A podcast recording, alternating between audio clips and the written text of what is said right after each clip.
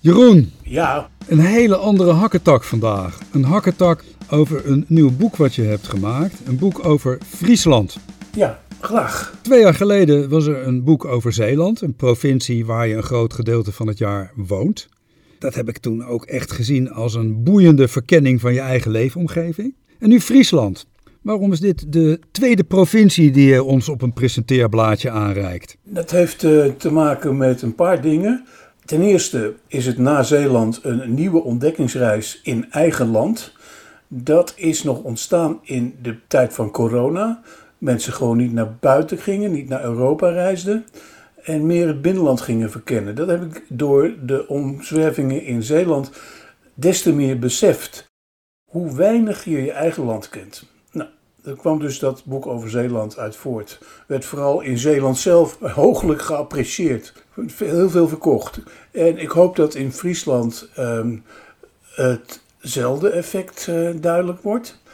Ehm, en ik heb dat ook al wel gemerkt hoor tijdens de werkzaamheden. Maar eh, om terug te komen op het begin. Dat was eigenlijk in 1970. Ik was 14 en ik ging naar een zeilkamp bij Langweer, bij de Langweerde Wielen. Aan de Langweerde Vaart, bij het pontje van Boer Post. En zo heb ik dus zeilen geleerd, gretig.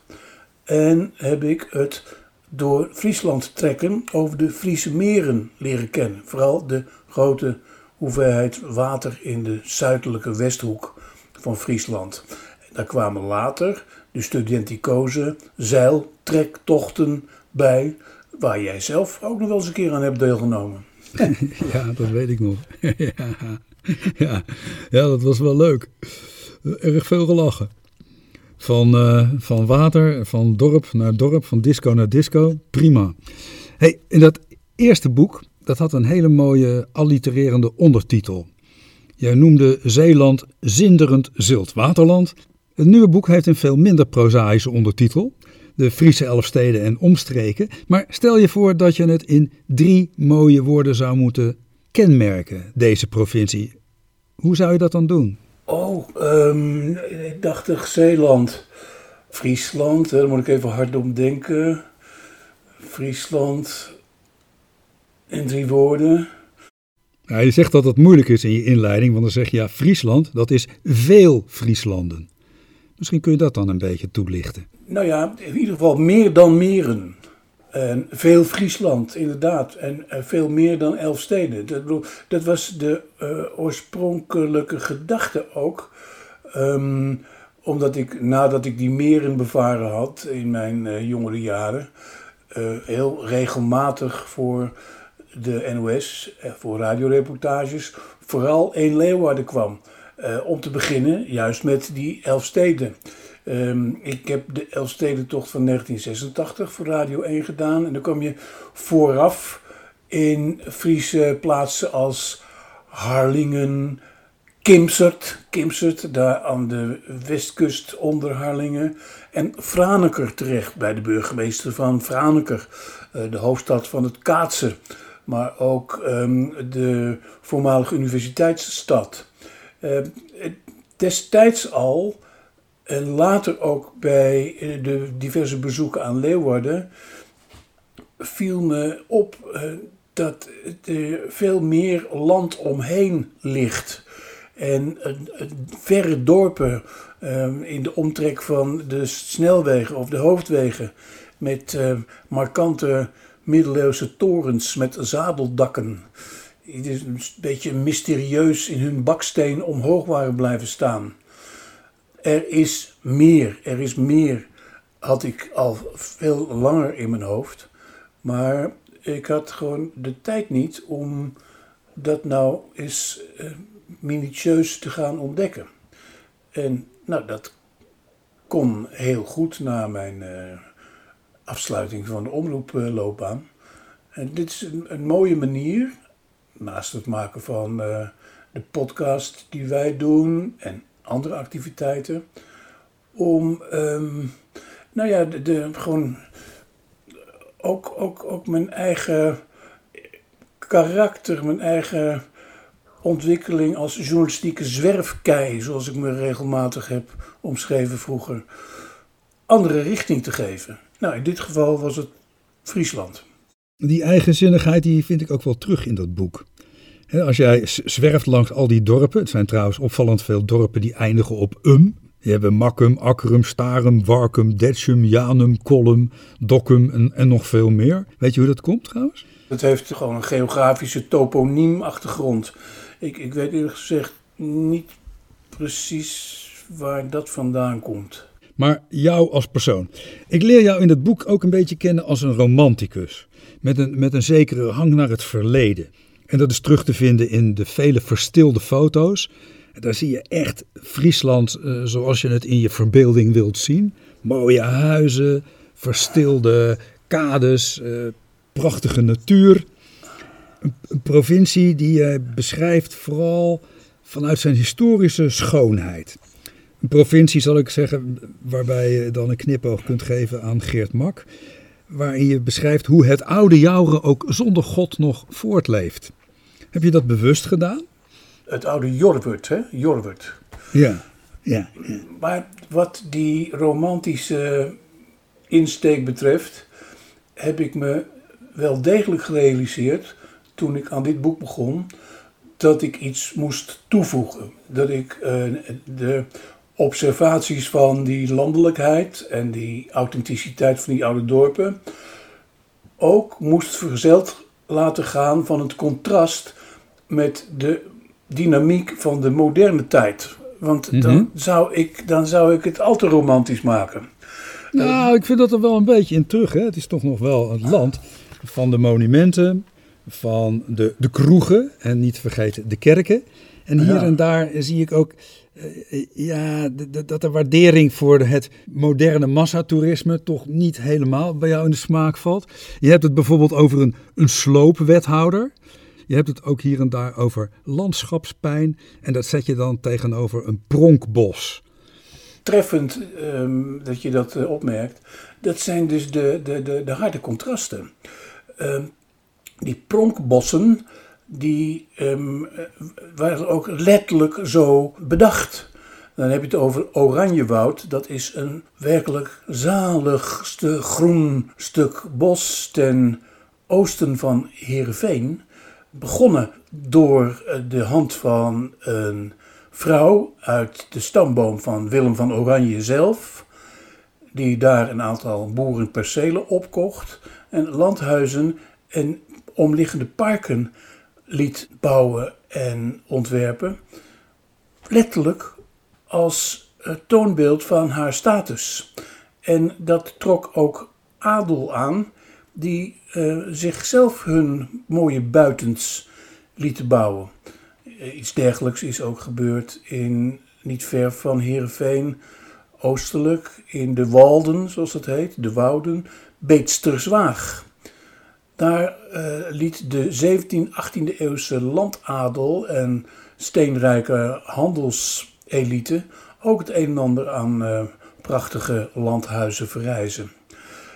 Heerenveen zelf, over een bombardement gesproken, zag er als bijvoorbeeld Arnhem of een deel van Nijmegen uit met als een nieuwbouw als een stad die getroffen was door een Tweede, een tweede Wereldoorlog bombardement.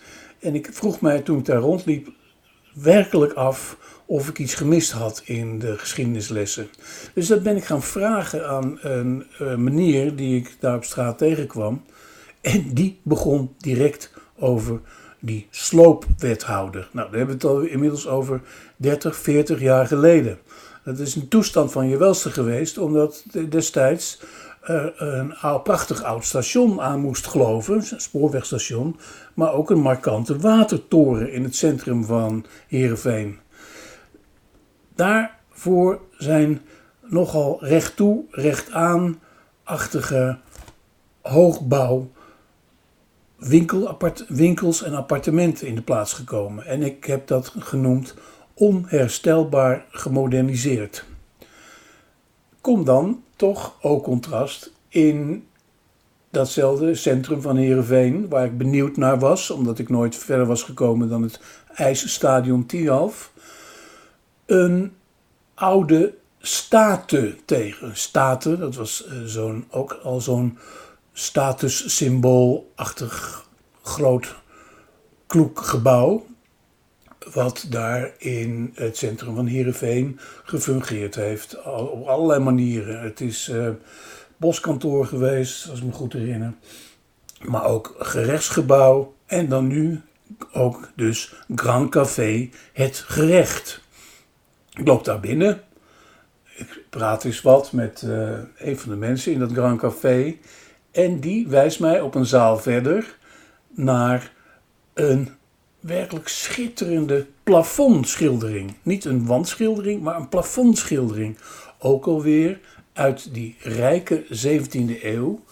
Dat een paar vermogen, vermogend echtpaar in Heerenveen opdracht gaf voor die schildering. En dat is gebeurd door een leerling van Rembrandt.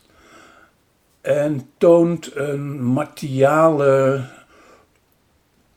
ja, een militair, omgeven door engelen. Je kent dat wel uit, uh, die, die, middel, of die, uit die 17e eeuwse renaissancistische schilderkunst. Dat schilderij is eeuwenlang verstoft en uh, lelijk geworden. En pas recentelijk door onder andere studenten van kunsthogescholen in maanden tijd heel erg mooi opgeknapt. En dat is dan zo'n ontdekking, ook, ook, ook voor menig, denk ik, Fries uh, of andere bezoekers die, die in Heerenveen toch nog wat stedelijke schoonheid zoeken, die kunnen dat dan vinden in zo'n pand. In dat Grand Café. Niet ver van de buste, heb ik ook beschreven, van een van de beroemdste zonen van Heerenveen, Willem Duisenberg. Die staat daar. Prachtig. Ja, ja, ja je vindt uh, veel uh, bekende mannen in het boek. Ik noem er eens een paar. Douwe Egbert, hè, de man van de koffie. Freek de Jonge, hè, die er is opgegroeid. Gerard Reven, die daar heeft gewoond. Je schrijft dan dat daar op zijn huisje waar hij toen woonde nog een plaquette is eh, bevestigd waarop staat: Hier was Reven, zeer korte tijd, bijna gelukkig. Nou, dan hebben we de bekende schilder Jopie Huisman, het Jopie Huisman Museum, een metaalhandelaar, boer die prachtige naïeve schilderkunst maken. Dan uh, Matahari natuurlijk. Maar dan kwam ik ook tegen Ruud Wiersma. Had ik nooit van gehoord. Maar wat ik daarvan zag en het verhaal wat je daarbij vertelt, dat sprak me bijzonder aan. Ruud Wiersma, Jeroen, wie was dat? Dat was een melkrondbrenger. En die woonde in Birdaard. Birdaard of Burdaard op zijn Fries. Dat er een steeg en die steeg kwam uit op de vaart die dwars door dat dorp loopt. En daar had hij zijn praam liggen. En daar ging hij mee langs boeren, haalde hun melkbussen op en die bracht hij dan naar de coöperatie. Dat was zijn werk. Um, en in zijn huis ontwikkelde hij een nog naïver soort schilderkunst dan Jopie Huisman. Nou ja, Jopie Huisman moet ik niet naïef noemen. Jopie Huisman was fel realistisch in het schilderen van vodden en oude schoenen en oude schepen. Daar in Workum, daar was ik geweest. Ruud Wiersma kwam ik tegen, uh, nota bene, in Burgum. Een plaats ten oosten van Leeuwarden aan het Magietkanaal, omgeven door meren, met nogal veel zware industrie. Toch wel een watersportdorp, beetje lelijk. En daar is een museum begonnen als observatorium met, met kijkers, hè, om het heelal eens uh, af te speuren. En er is een afdeling bijgekomen van wat ik zo leuk vind, de oorsprong en ontwikkeling van de bewoning van Friesland. In hele mooie, stille kabinetten op vloeren nagebootst. dan zie je dus de oorspronkelijke uh, jagerbevolking bijvoorbeeld, die daar neerstreek in het land. En later uh, boerenbevolking. Tot en met de steenrijke boeren die sterk contrasteerde met de arme bevolking eromheen. Maar er is dan ook nog een wisseltentoonstelling ruimte. En daar hing een prachtige naïeve verbeelding van de Elfstedentocht, doorkomst in Burdaard, gemaakt door Ruurt Wiersma. En in die zaal hingen veel meer van dat soort hele leuke schilderijen. Ik kwam erachter dat zijn thuisplaats Burdaard inmiddels ook een Ruurt Wiersma museum heeft in dat huis waar hij als melkvervoerder ooit woonde. Wat is daar gebeurd? Er is een uh, kachel ontploft. Die, uh, of een kachel, uh, ja, nou, inderdaad, in de, in, de, in de hens gevlogen. Met een enorme rookontwikkeling. Dat is wel geblust. Maar die kamer was één grote roetruimte geworden. En in plaats van het na het opnieuw witten wit te laten, heeft hij de wanden beschilderd. Ook alweer met afbeeldingen van het Friese platteland. Echt heel erg leuk, ook heel erg naïef. Met koeien en mensen en schepen en weilanden. Het gedroomde romantische ouderwetse Friesland. Museum is eh, opgeknapt en heeft sindsdien heel veel eh, bezoekers getrokken. Jopie Huisman uh, trekt nog steeds heel veel mensen in het inmiddels sterk gemoderniseerde museum in Workum. En Ruud Wiersma spreekt blijkbaar de mensen ook aan. je beschrijft het in je boek als een soort panorama van Mesdag, maar dan in Burdaard. Panorama Mesdag van Friesland, ja. ja, ja. Nooit van gehoord. Ja. Dat is een van die ontdekkingen een van die ontdekkingen. Na dus die plafondschildering en Jopie Huisman, die ik al kende, kom ik de nu volslagen mij onbekende Ruud Wiersma tegen in, de, in Burdaard. Ja, je doet ook nog ontdekkingen op het gebied van uh, toerisme. Ik heb gelezen dat je daar ergens kunt slapen in een wijnvat. Ja, is daarvoor, ja. Of zelfs in een kerktoren. Ja, ja dat is in de buurt van Greonterp, het dorpje van, uh, van Gerard Reven. Detgem, ja, Detgem. Ja, ik was op weg uit de richting van Workum, dieper de binnenlanden in, naar Blauwhuis en Greanterp, omdat ik die geschiedenis van Reven wel kende, omdat ik als eerder dat huis had bezocht, hè, Huizen het Gras.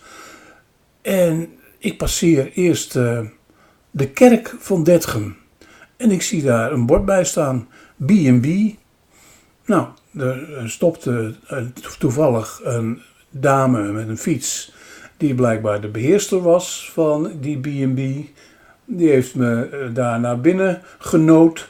Ik heb dat gezien. Je kunt daar dus als eh, bezoeker, behalve slapen, op de vloer onder in de toren, maar ook gewoon de kerk in. Als je wil, eh, de preekstoel beklimmen en je eigen boodschap verkonden. Nou Jeroen, dan zou ik toch persoonlijk liever slapen in een wijnvat. Hoe gaat dat in zijn werk?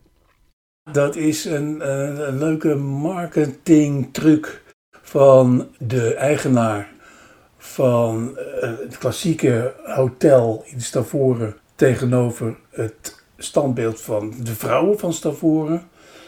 Die heeft bedacht om grote ronde vaten neer te zetten, grote wijnvaten om daarin te overnachten. Nou, dat is dan niet helemaal in zo'n vat, want er zit ook een ruimte achter. Alleen je komt zo'n vat binnen en dat is dan de ingang naar een, ruimere, grotere slaapruimte.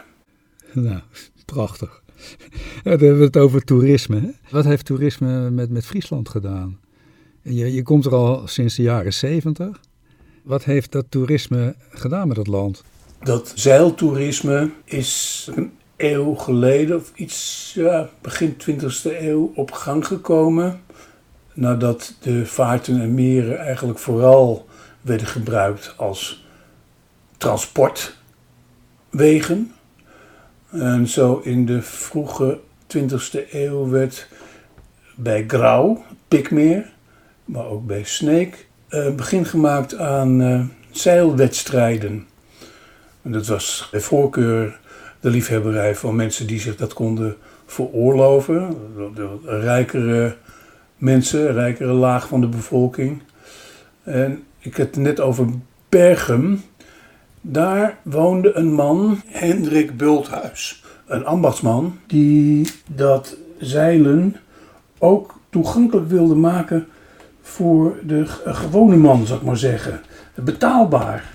En dat werd de zogenaamde BM'er, de Burgermermeer. Wij samen hebben nog in Friesland in BM'ers gezeild. Ja, ja. Gezeild, ja zeker, dat weet ik nog wel. Ja. ja, wat mij betreft wat er kon doorgaan. Ik wist me nog goed te herinneren dat in plaats van tegen de wind in zeilen, ik het schip met een groot touw over het jaagpad heb voortgetrokken.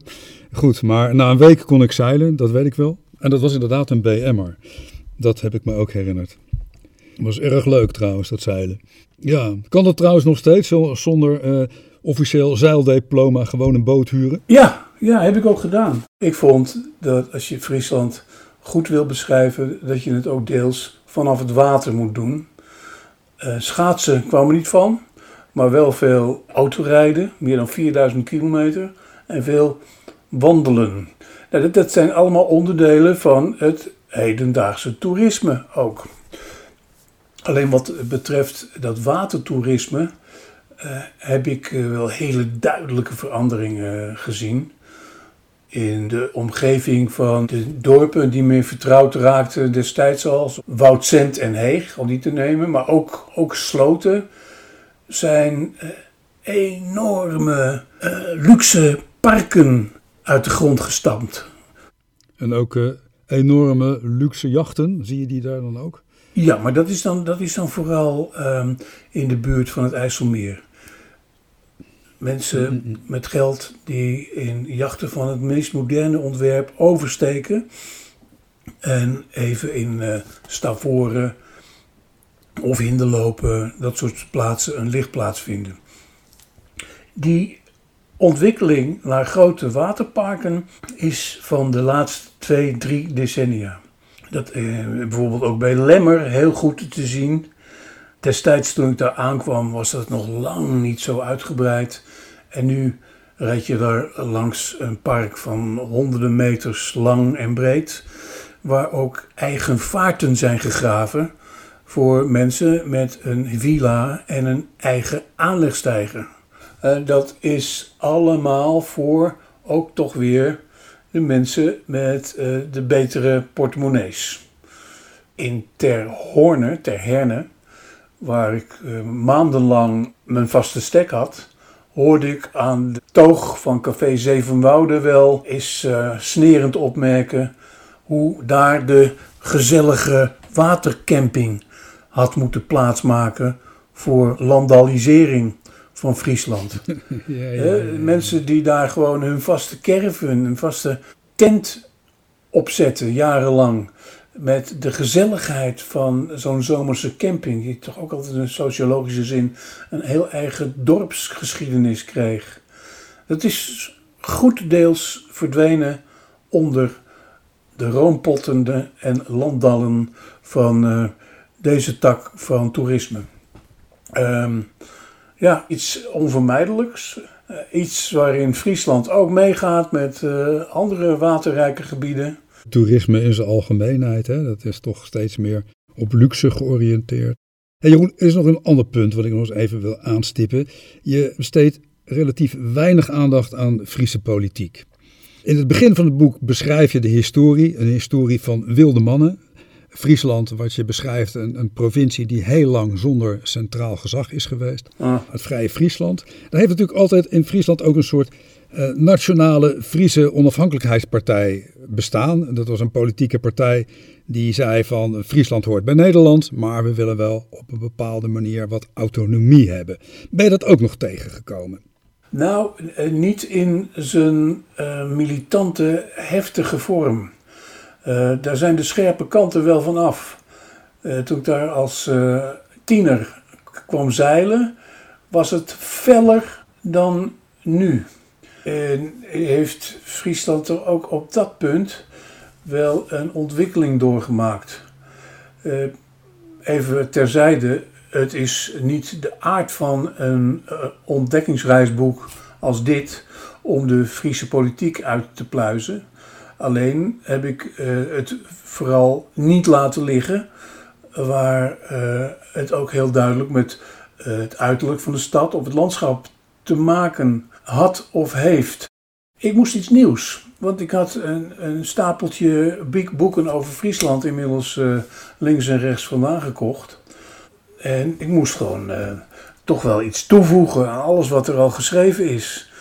Ik denk dat je daar wel goed in bent geslaagd. Het is een Friesland wat je niet alleen uh, meer ziet vanuit uh, de, de meren en, en, en de sport. Maar ja, je beschrijft uh, de verschillende regio's. Hè? Het land van de terpen, het land van de wouden, de, de, de stellingwerven. Een soort stiefkindje tegen Drenthe aan, wat weer heel anders van karakter is.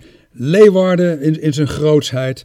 Ja, en dat, dat, dat is leuk. En je komt al die kleine dorpjes tegen. Maar weet je, tijdens het lezen kreeg ik wel veel dorst.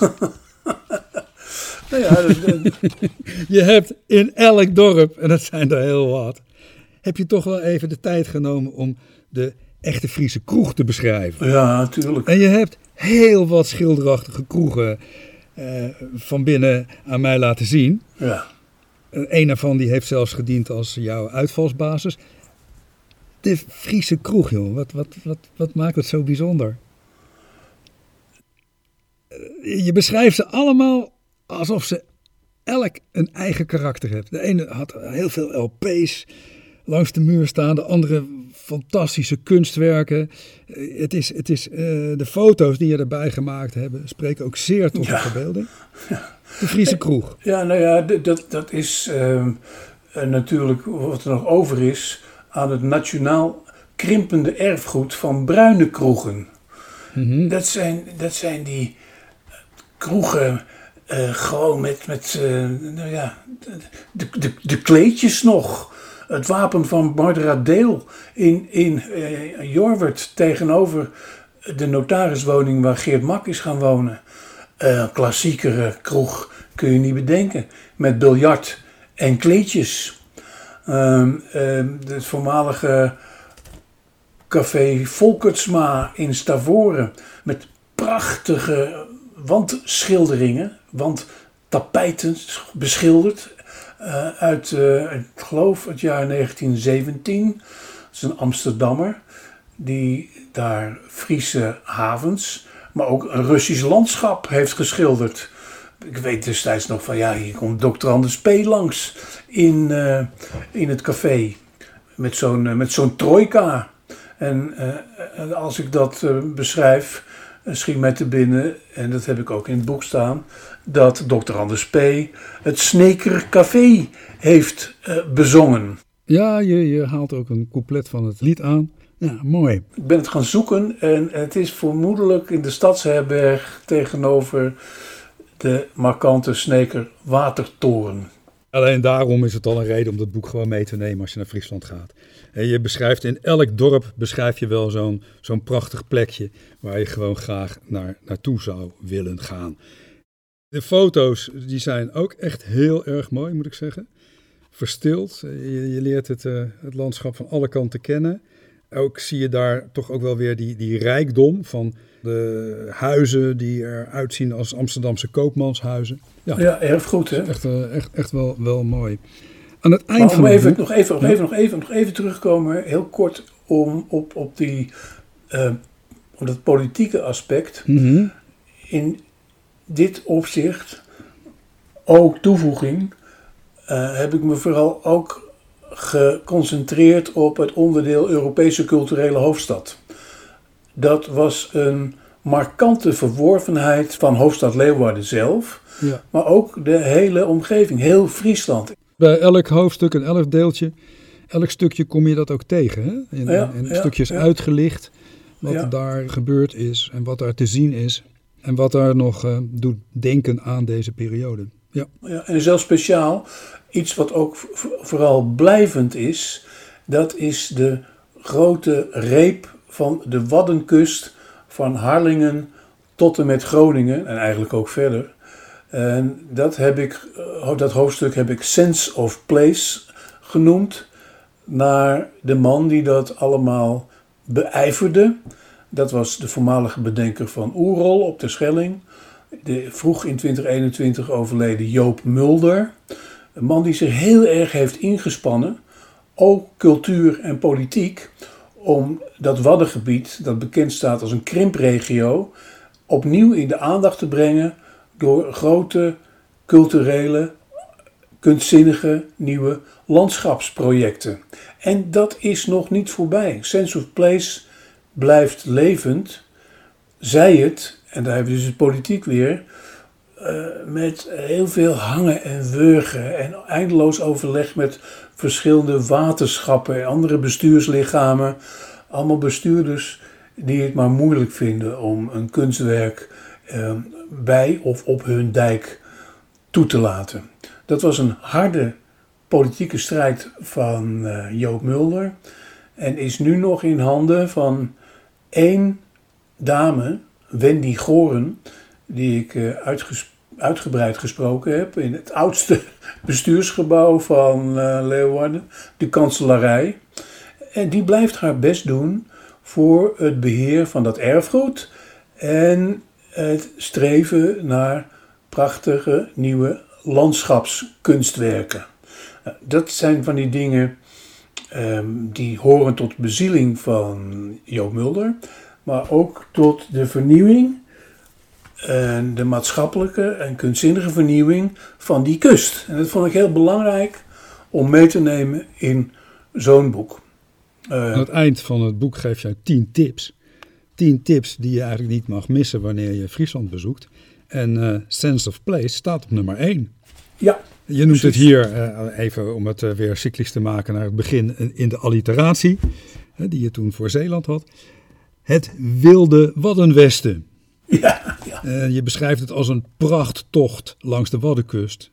Met speciale aandacht voor het grootscheepse landartproject van voormalig Oerol-legende Joop Mulder. Ja, dat staat in de tips. Tien tips geef je. Ja. ja. Komt ook nog even het chameleondorp Ter Herne voorbij. Ja. De verscholen wildernis van het Heidenskip. Grauw, Hoogbijnem. Het is in ieder geval een boek uh, ja, dat zeer de moeite waard is. Jeroen, waar kan je het krijgen? Wat kost het? Ik geloof dat het 24,50 kost. Gewoon in de betere boekhandels of bij Bolkom. Friese keten van der Velde heeft er eh, een behoorlijke stapel van uh, laten komen. En ik weet het nog niet. Ik ben benieuwd of uh, het in Friesland hetzelfde effect heeft als in Zeeland. Nou ja, dan mag je in al die cafés dan wel gratis drinken, denk ik, of niet? ja. En in het volgende boek heb je ook al ja, nou aangekondigd. De Wadden. Wat dat betreft um, op twee sporen. Ik heb, loop er al langer aan te denken. Ik heb zelfs wel eens uh, aan een film gedacht daarover.